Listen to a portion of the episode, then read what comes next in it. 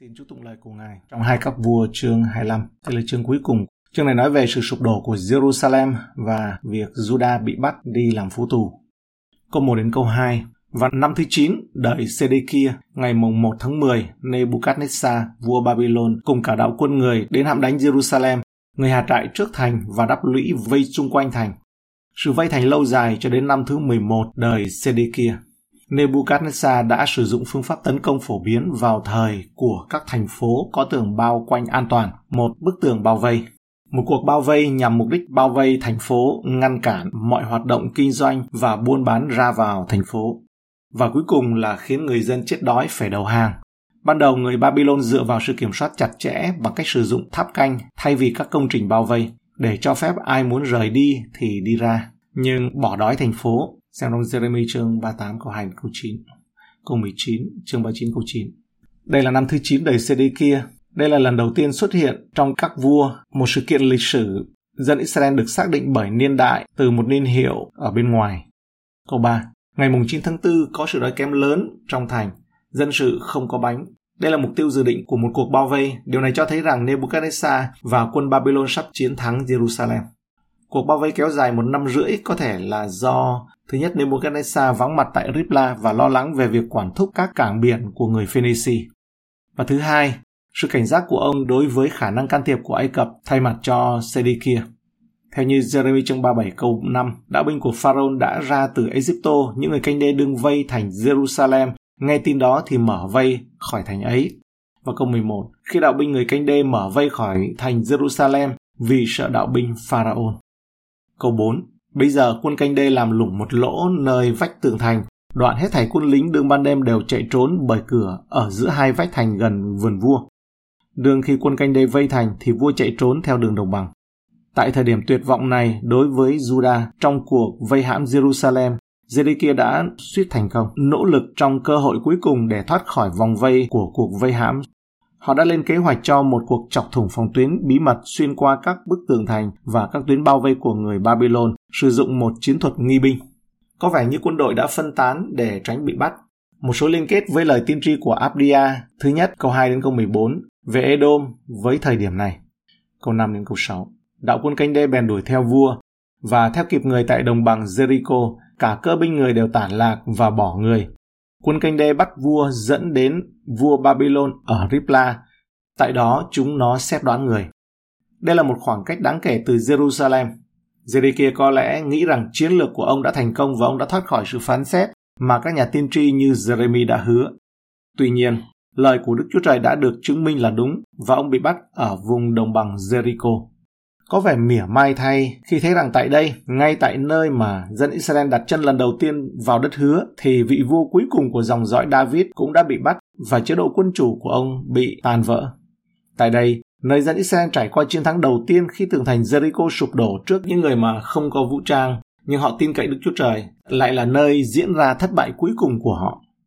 Câu 7 Chúng nó giết các con trai Zedekia trước mặt người, đoạn chúng nó móc mắt Zedekia xiềng người bằng xích đồng rồi dẫn người đến Babylon. Người Babylon không nổi tiếng là tàn ác như người Assyri đã chinh phục vương quốc Israel phía Bắc khoảng 150 năm trước đó, nhưng họ vẫn là những chuyên gia về sự gian ác theo cách riêng của họ. Họ chắc chắn rằng cảnh tượng cuối cùng mà vua Zedekia nhìn thấy là vụ sát hại các con trai của chính mình, và sau đó ông dành phần đời còn lại của mình trong bóng tối của sự mù lòa. Điều này hoàn thành lời hứa bí ẩn mà Đức Chúa Trời đã lập qua Ezechiel về Zedekia ngay trước khi thành Jerusalem sụp đổ. Ezechiel chương 12 câu 13 Ta cũng sẽ răng lưới ta trên ngươi, người sẽ mắc vào bẫy ta, và ta sẽ đem người qua Babylon là đất của người canh đê. Nhưng người sẽ không thấy đất ấy, giàu chết tại đó. Tức là sống nhưng mà lại mù không nhìn thấy đất canh đê. Ở đây chúng ta có thể liên tưởng đến cái câu tiếng người Việt đó là lưới trời đấy. Ở đây Chúa nói là ta sẽ răng lưới. Điều này cũng ứng nghiệm lời tiên tri của Ezechiel rằng Sedekia sẽ bị bắt sang Babylon, nhưng không thấy. Việc làm mù mắt các tù nhân là một điều hiếm khi xảy ra.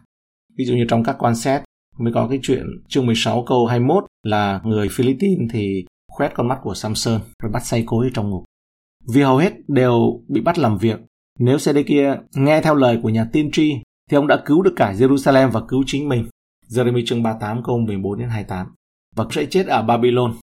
Ezechiel chương 12 câu 14 những kẻ ở xung quanh người để giúp người và các đạo binh người thì ta sẽ làm cho tan ra mọi gió và ta sẽ tuốt gươm mà đuổi theo. Với đôi mắt lòi ra và bị xiềng xích, ông bị đưa đến tòa án của kẻ chinh phục. Đó là biểu tượng của những người đã nổi loạn chống lại Đức Chúa Trời và đã bị tan ra thành từng mảnh. Đôi mắt của tâm trí đã bị dập tắt từ lâu, nếu không thì CD kia có thể đã thấy trước và ngăn chặn điều ác này. Vì dự đoán trước là phương tiện phòng ngừa tốt nhất để giá như ông nghe được những lời cảnh báo. Josephus nói rằng Nebuchadnezzar đã giam Sedekia trong tù cho đến khi ông ta chết, rồi chôn cất ông một cách trọng thể. Điều này phù hợp với Jeremy chương 3 4 câu 5. Ngươi sẽ bình an mà chết, người ta sẽ thiêu đốt cho ngươi, cũng như đã thiêu đốt cho tổ phụ ngươi, tức các vua trước ngươi, và sẽ thương khóc ngươi mà rằng, Ôi Chúa ơi, chính ta đã phán lời này, Đức Giê-hô-va phán vậy. Câu 8 đến câu 9 Ngày mùng 7 tháng 5, năm thứ 19 đời Nebuchadnezzar vua Babylon, người thiêu đốt đền thờ Đức Giê-hô-va, cung của vua và mọi nhà trong thành Jerusalem, thiêu đốt luôn các nhà của người sang trọng. Ngôi đền vĩ đại của Salomon giờ là một đống đổ nát. Nó sẽ là một đống đổ nát trong nhiều năm cho đến khi được những người lưu đày trở về, khiêm tốn xây dựng lại vào thời Esra. Talmud tuyên bố rằng khi người Babylon vào đền thờ, họ đã tổ chức một bữa tiệc kéo dài hai ngày ở đó để làm ô uế nó. Sau đó vào ngày thứ ba, họ phóng hỏa tòa nhà. Talmud nói thêm rằng lửa cháy suốt ngày hôm đó và ngày hôm sau. Vì vậy ngôi đền đã bị phá hủy vào năm thứ 11 của Sedekia năm thứ 19 của Nebuchadnezzar và vào lần đầu tiên của Thế vận hội thứ 48 vào năm và vào năm 160 hiện là kỷ nguyên của Nebuchadnezzar. Vào năm 424 năm 3 tháng và kể từ thời gian là 424 năm 3 tháng 8 ngày kể từ khi Salomon đặt viên đá nền của nó. Về quan tỷ vệ Nebuzaradan, tôi tớ của vua Babylon đến Jerusalem. Tước hiệu đó trong tiếng Hebrew có nghĩa đen là thợ đao phủ chính, kẻ tàn sát. Bằng một cách có phương pháp, hắn chuẩn bị hủy phá thành phố xinh đẹp, đốt cháy cung điện và các tòa nhà thị chính, phá tường thành và phá hủy đền thờ. Câu 10. Đoạn quân canh đê vâng lệnh quan thị vệ phá đổ vách thành chung quanh Jerusalem. Các bức tường thành Jerusalem là sự bảo vệ vật lý của thành phố, bây giờ đã bị phá hủy. Jerusalem không còn là nơi an toàn và an ninh nữa các bức tường sẽ vẫn là một đống đổ nát cho đến khi chúng được những người lưu đày trở về xây dựng lại vào thời Nehemi. Câu 11 đến 12 Quan thị vệ Nebusaradan bắt dân cư còn sót lại trong thành, luôn với những kẻ hàng đầu, vua Babylon và đám dân còn lại khác mà dẫn đi làm phu tù. Quan thị vệ chỉ chừa lại trong xứ những người nghèo khổ hơn hết, đang trồng nho và làm ruộng. Đây là làn sóng lưu đày lớn thứ ba lấy đi tất cả những người còn lại ngoại trừ những người nghèo của xứ sở. Trong số những người nổi tiếng của Jerusalem chỉ có Jeremy và Kedalia bị bỏ lại phía sau. Hai các vua chương 25 câu 22. Jeremy chương 39 câu 11 đến 14. Lập trường của Jeremy về vấn đề Babylon chắc chắn đã được nhiều người biết đến. Trong tiếng Hebrew thì 12 câu đầu tiên của chương này là một câu dài, mỗi câu bắt đầu bằng một chữ và. Mệnh đề nối tiếp mệnh đề câu nối tiếp câu theo một loại nhịp điệu như thể mỗi câu là một tiếng tích tắc khác của một cái đồng hồ đếm ngược những giờ khắc cuối cùng của Jerusalem. Câu 13 đến 17. Quân canh đê đập bể những trụ đồng, táng đồng. Cái táng này có nghĩa là đế, trong bản hiệu đính dịch là đế. Và cái biển bằng đồng, cái biển bản hiệu đính dịch là cái bể, bể bằng đồng. Ở trong đền thờ của Đức Giê-hô-va, tức là quân canh đê đập bể những cái đế bằng đồng và những cái bể bằng đồng trong đền thờ của Đức Giê-hô-va rồi đem đồng ấy về Babylon. Chúng nó cũng đem đi những nồi đồng, vá, dao, chén và hết thảy những khí dụng bằng đồng dùng vào việc thờ phượng. Lại quan thị vệ ấy đem đi những lư hương, chậu và các vật bằng vàng, bạc. Còn hai cây trụ, cái biển đồng và các miếng táng mà Salomon đã làm cho đền thờ của Đức Giê-hô-va thì không thể cân được đồng của các vật ấy. Mỗi cây trụ có 18 thước bề cao, trên trụ có đầu đồng, đầu đồng tức là đầu trụ bằng đồng, ba thước bề cao, ba thước có nghĩa là một mét rưỡi, có bao quanh lưới và trái lựu cũng bằng đồng. Cây thứ nhì trang sức lưới giống như cây trước. Vì những người còn lại bị bắt làm phu tù ở Babylon nên những vật có giá trị còn lại từ đền thờ cũng bị lấy đi luôn. Jerusalem bị bỏ hoang, bị cướp phá hoàn toàn dưới sự phán xét của Đức Chúa Trời. Ở trong Jeremy chương 52 câu 17 đến 23 là bản liệt kê chi tiết về tất cả những gì người Babylon đã cướp phá khỏi đền thờ. Câu 18 đến 21a quan thị vệ bắt thầy tế lễ thường phẩm Serasa, thầy phó tế lễ Sophoni và ba người canh giữ cửa đền thờ, lại bắt trong thành một hoạn quan coi các chiến sĩ. năm người trong các cận thần vua, thơ ký của quan tổng binh, lo chiêu mộ binh lính của xứ, luôn với 60 người của xứ cũng ở trong thành. Quan thị vệ Nebuchadnezzar bắt dẫn hết thảy những người ấy đến vua Babylon tại Ribla. Vua Babylon khiến giết chúng nó tại Ribla trong xứ Hamat. Những người lãnh đạo cuối cùng của Jerusalem và Judah cũng bị bắt và bị xử tử. Vua Babylon dường như có quyền cai trị hoàn toàn đối với vương quốc Judah trước đây. Câu 21b. Như vậy, dân Judah bị bắt đem đi khỏi xứ mình. Đây là vùng đất mà Đức Chúa Trời đã ban cho dân Ngài, các chi phái Israel. Họ đã sở hữu vùng đất này trong khoảng 860 năm. Họ đã nhận lấy nó bằng đức tin và sự vâng lời, nhưng họ đã đánh mất nó bởi vì thờ thần tượng và bởi vì tội lỗi. Người đọc không thể không bị ấn tượng bởi giọng điệu vô cảm, không cảm xúc của câu chuyện ở trong chương này. Không một lần nào tác giả bộc lộ cảm xúc của mình. Mặc dầu tác giả đang miêu tả sự suy vong bi thảm của đất nước mình, chúng ta phải mở sách ca thương để nghe được tiếng khóc và tiếng thở than. Thế là dân tộc được gọi đến địa vị vinh dự đặc biệt trở thành một dân tộc ly tán bị bóc lột, mất hết đặc quyền vì không làm tròn trách nhiệm. Israel muốn giống như các quốc gia khác xung quanh mình, bắt chước các tổ chức của họ và liên minh với những quốc gia này, rồi liên minh với quốc gia khác. Hậu quả là người dân của nó bị cuốn vào cảnh lưu đày bởi chính quốc gia mà đã làm cái sự ảnh hưởng nhiều nhất đối với nó, tức là Babylon. Xem trong Esai chương bài 9, học từ Babylon cuối cùng bị Babylon bắt làm lưu đày. Và như vậy là Judah đã bị mang ra khỏi xứ sở mình 468 năm sau khi David bắt đầu trị vì nó kể từ khi 10 chi tộc bị phân chia là 388 năm và kể từ khi vương quốc Israel phía Bắc bị diệt là 134 năm và trước đấng Christ 590 năm. Câu 22 đến 23.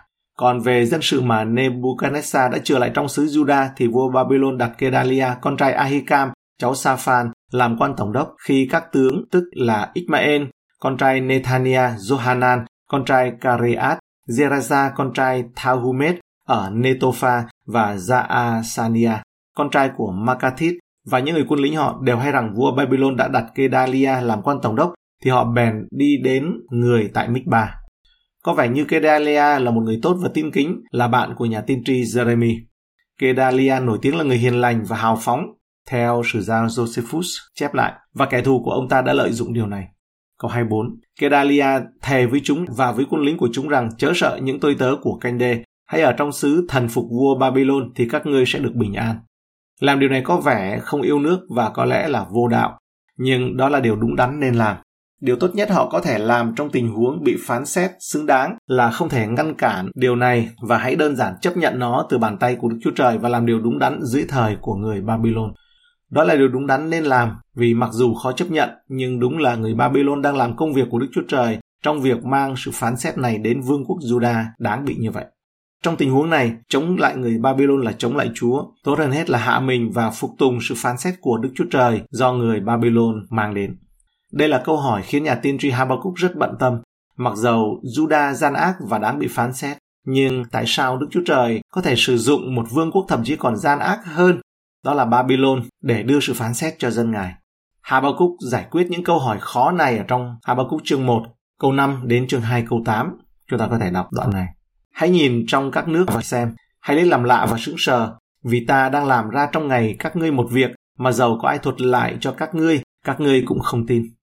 Này, ta khiến người canh đê dấy lên, nó là một dân dữ tợn hung hăng, hay đi khắp đất đặng chiếm lấy những chỗ ở không thuộc về mình. Nó thật là đáng sợ và đáng ghê, oai nghi và sự phán xét của nó đều là từ nó mà đến. Những ngựa nó nhậm lẹ hơn con hẹ, hơn con beo và hung hơn muông sói ban đêm. Những lính kỵ nó tràn khắp đây đó, những lính kỵ nó đến từ phương xa, chúng nó bay như chim ưng lẹ nôn nả kiếm ăn. Cả dân ấy đến đặng làm sự bạo ngược, chúng nó mạnh dạn đi thẳng tới và dồn phu tù lại như cát. Nó nhạo cười các vua, chế báng các quan trưởng và chê cười mỗi đồn lũy. Nó đắp lũy rồi chiếm lấy, bây giờ nó sẽ sấn tới như gió thổi qua, vì nó lấy sức mạnh mình làm thần mình nên phạm tội trọng. Hỡi Jehovah Đức Chúa Trời tôi, đấng thánh của tôi, Ngài há chẳng phải là từ đời đời vô cùng sao?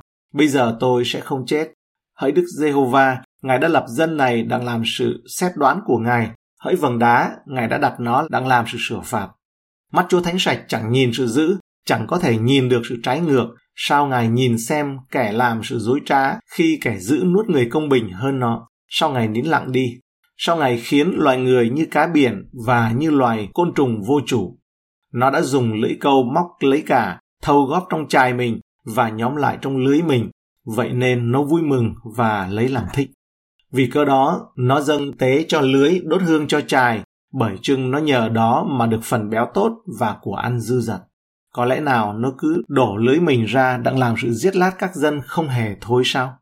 Chương 2. Ta sẽ đứng nơi vọng canh, chôn chân nơi đồn lũy, rình xem Ngài bảo ta điều gì và ta trả lời thế nào về sự đối nại của ta. Tức là ta nhận được câu trả lời của Ngài về điều ta cầu hỏi là gì? Câu 2. Đức Diêu Va đáp lại cùng ta mà rằng, Người khá chép lấy sự hiện thấy và rõ rệt nó ra trên bảng, hầu cho người đương chạy đọc được, vì sự hiện thấy còn phải ứng nghiệm trong kỳ nhất định. Sau cùng nó sẽ kịp đến không phỉnh dối đâu. Nếu nó chậm trễ, người hãy đợi, bởi nó chắc sẽ đến không chậm trễ. Này là người kiêu ngạo không có sự ngay thẳng trong nó, song người công bình thì sống bởi đức tin mình. Nó nghiền rượu, làm sự dối trá, kiêu ngạo và chẳng ở yên chỗ mình, mở rộng lòng ham mê nó như âm phủ, sự chết chẳng được no chán. Nó thâu góp mọi nước và hồi hiệp mọi dân cho mình. Chớ thì những kẻ đó há chẳng lấy thí dụ nhạo cười nó, lấy lời kín biếm nhẻ nó mà rằng khốn thay cho kẻ nhóm góp của chẳng thuộc về mình nó gánh vác của cầm rất nặng cho đến chừng nào nó sẽ chẳng có kẻ vụt giấy lên đặng cắn ngươi sao kẻ đuổi bắt ngươi hái chẳng tỉnh thức sao ngươi sẽ bị nó cướp bóc vì ngươi đã cướp nhiều nước thì cả phần sót lại của các dân sẽ cướp ngươi vì cớ huyết người ta vì sự bạo ngược làm ra cho đất và thành và cho hết thảy dân cư nó. Câu 25 và 26 nói về vụ ám sát Kedalia. Câu 25. Nhưng tháng 7, Ismael con trai Nethania cháu Elisama về dòng dõi vua đến tại Mikba, có 10 người đi theo đánh Kedalia và giết người luôn với người Juda và người canh đê ở với người. Vì Kedalia lãnh đạo những người còn lại của Judah quy phục người Babylon, ở đây còn gọi là người canh đê. Ông bị ám sát như một kẻ phản bội, phong trào kháng chiến chống lại người Babylon. Câu 26. Cả dân sự từ nhỏ đến lớn và những quan tướng bèn trỗi dậy đi đến xứ Egypto bởi vì sợ người canh đê báo thù. Họ làm điều này vì sợ những gì người Babylon sẽ làm với họ sau vụ ám sát thống đốc Kedalia. Trong trường hợp này, đi đến Ai Cập còn tệ hơn là chịu sự phán xét của Đức Chúa Trời do người Babylon đưa đến. Sự tồn tại người Do Thái ở Ai Cập vào thế kỷ thứ năm hiện được minh họa bằng giấy cói Elephantine. Câu 27 A. Năm thứ 37 từ khi Jehoiakim vua Juda phải giam, tức là bị bắt giam. Vua Jehoiakim này không phải là vị vua cuối cùng của Juda. Sedekia đến sau ông ta mới là cuối cùng nhưng ông bị xiềng bằng đồng và bị giải sang Babylon trong hai câu vua chương 24 câu 10 câu 12. Những biến cố cuối cùng này của hai các vua xảy ra khi Jehoiakim đã bị bắt làm phu tù trong nhiều năm rồi. Vì ông ta dường như được người Juda coi là vị vua hợp pháp cuối cùng, cho nên tin tức về tình trạng này của ông sẽ có ý nghĩa rất lớn. Câu 27b đến 30. Ngày 27 tháng 12, Evin Merodach, vua Babylon, năm đầu tức vị tha cho Zeozakin, vua Juda ra khỏi ngục Người nói với Zeozakin lời hòa nhã và đặt ngôi người cao hơn ngôi các vua đồng với người tại Babylon. Người biểu lột áo tù của Zeozakin và cho người ăn đồng bàn với mình, chọn đời người, vua hàng ngày lo phủ cấp lương thực cho người. Những lời cuối cùng của sách hai các vua mô tả lòng tốt và phước lành nhỏ nhoi được ban cho trong những hoàn cảnh tồi tệ nhất. Judah vẫn còn ít dân số, dân chúa vẫn bị lưu đày và vua Judah vẫn còn bị làm tù nhân ở Babylon. Tuy nhiên, khi tìm kiếm những ghi chú nhỏ về ân điển và lòng thương xót để làm bằng chứng về sự ban ơn trở lại của Đức Chúa Trời, thì nhà sử học Thánh Hiền lưu ý rằng vua Jehoiakim ở Babylon, người bắt đầu được đối xử tốt hơn. Điều này là kết quả của một thỏa thuận như trong câu nói với Jehoiakim những lời hòa nhã, chứ không phải chỉ nói một cách tử tế chung chung với ông. Những rabbi Do Thái cho chúng ta biết rằng cha của ông đã trở lại bình thường sau một thời gian ông đã bị biến thành một con thú ăn cỏ trong khoảng thời gian 7 năm. Và ông đã ném, tức là Nebuchadnezzar đấy, đã ném Evin Merodach vào cùng một nhà tù với Jehoiakim, người đã nói với ông về trường hợp của mình và do đó tìm thấy ân huệ này ở nơi Nebuchadnezzar. Phụ lục thứ hai này được thêm vào để nhắc nhở người đọc rằng trong khi Jehoiakim vẫn còn ở Babylon với tư cách là đại diện của triều đại David, Đức Chúa Trời vẫn bảo tồn dân Ngài. Một số người xem điều này nhằm mục đích kết thúc lịch sử bằng một ghi chú đầy hy vọng, thậm chí có thể là sự phục hưng của đấng Messi. Điều này tuy là nhỏ nhưng dù sao vẫn là bằng chứng cho thấy Đức Chúa Trời vẫn còn ban phước và có ý định phục hồi dân Ngài. Báo trước, phước lành và sự phục hồi thậm chí còn lớn hơn, nó sẽ đến sau. Chẳng lẽ vua Babylon chăm sóc Jehoiakim nhiều hơn Đức Chúa Trời sẽ chăm sóc chúng ta sao? Cảm ơn Chúa cho trong chương này.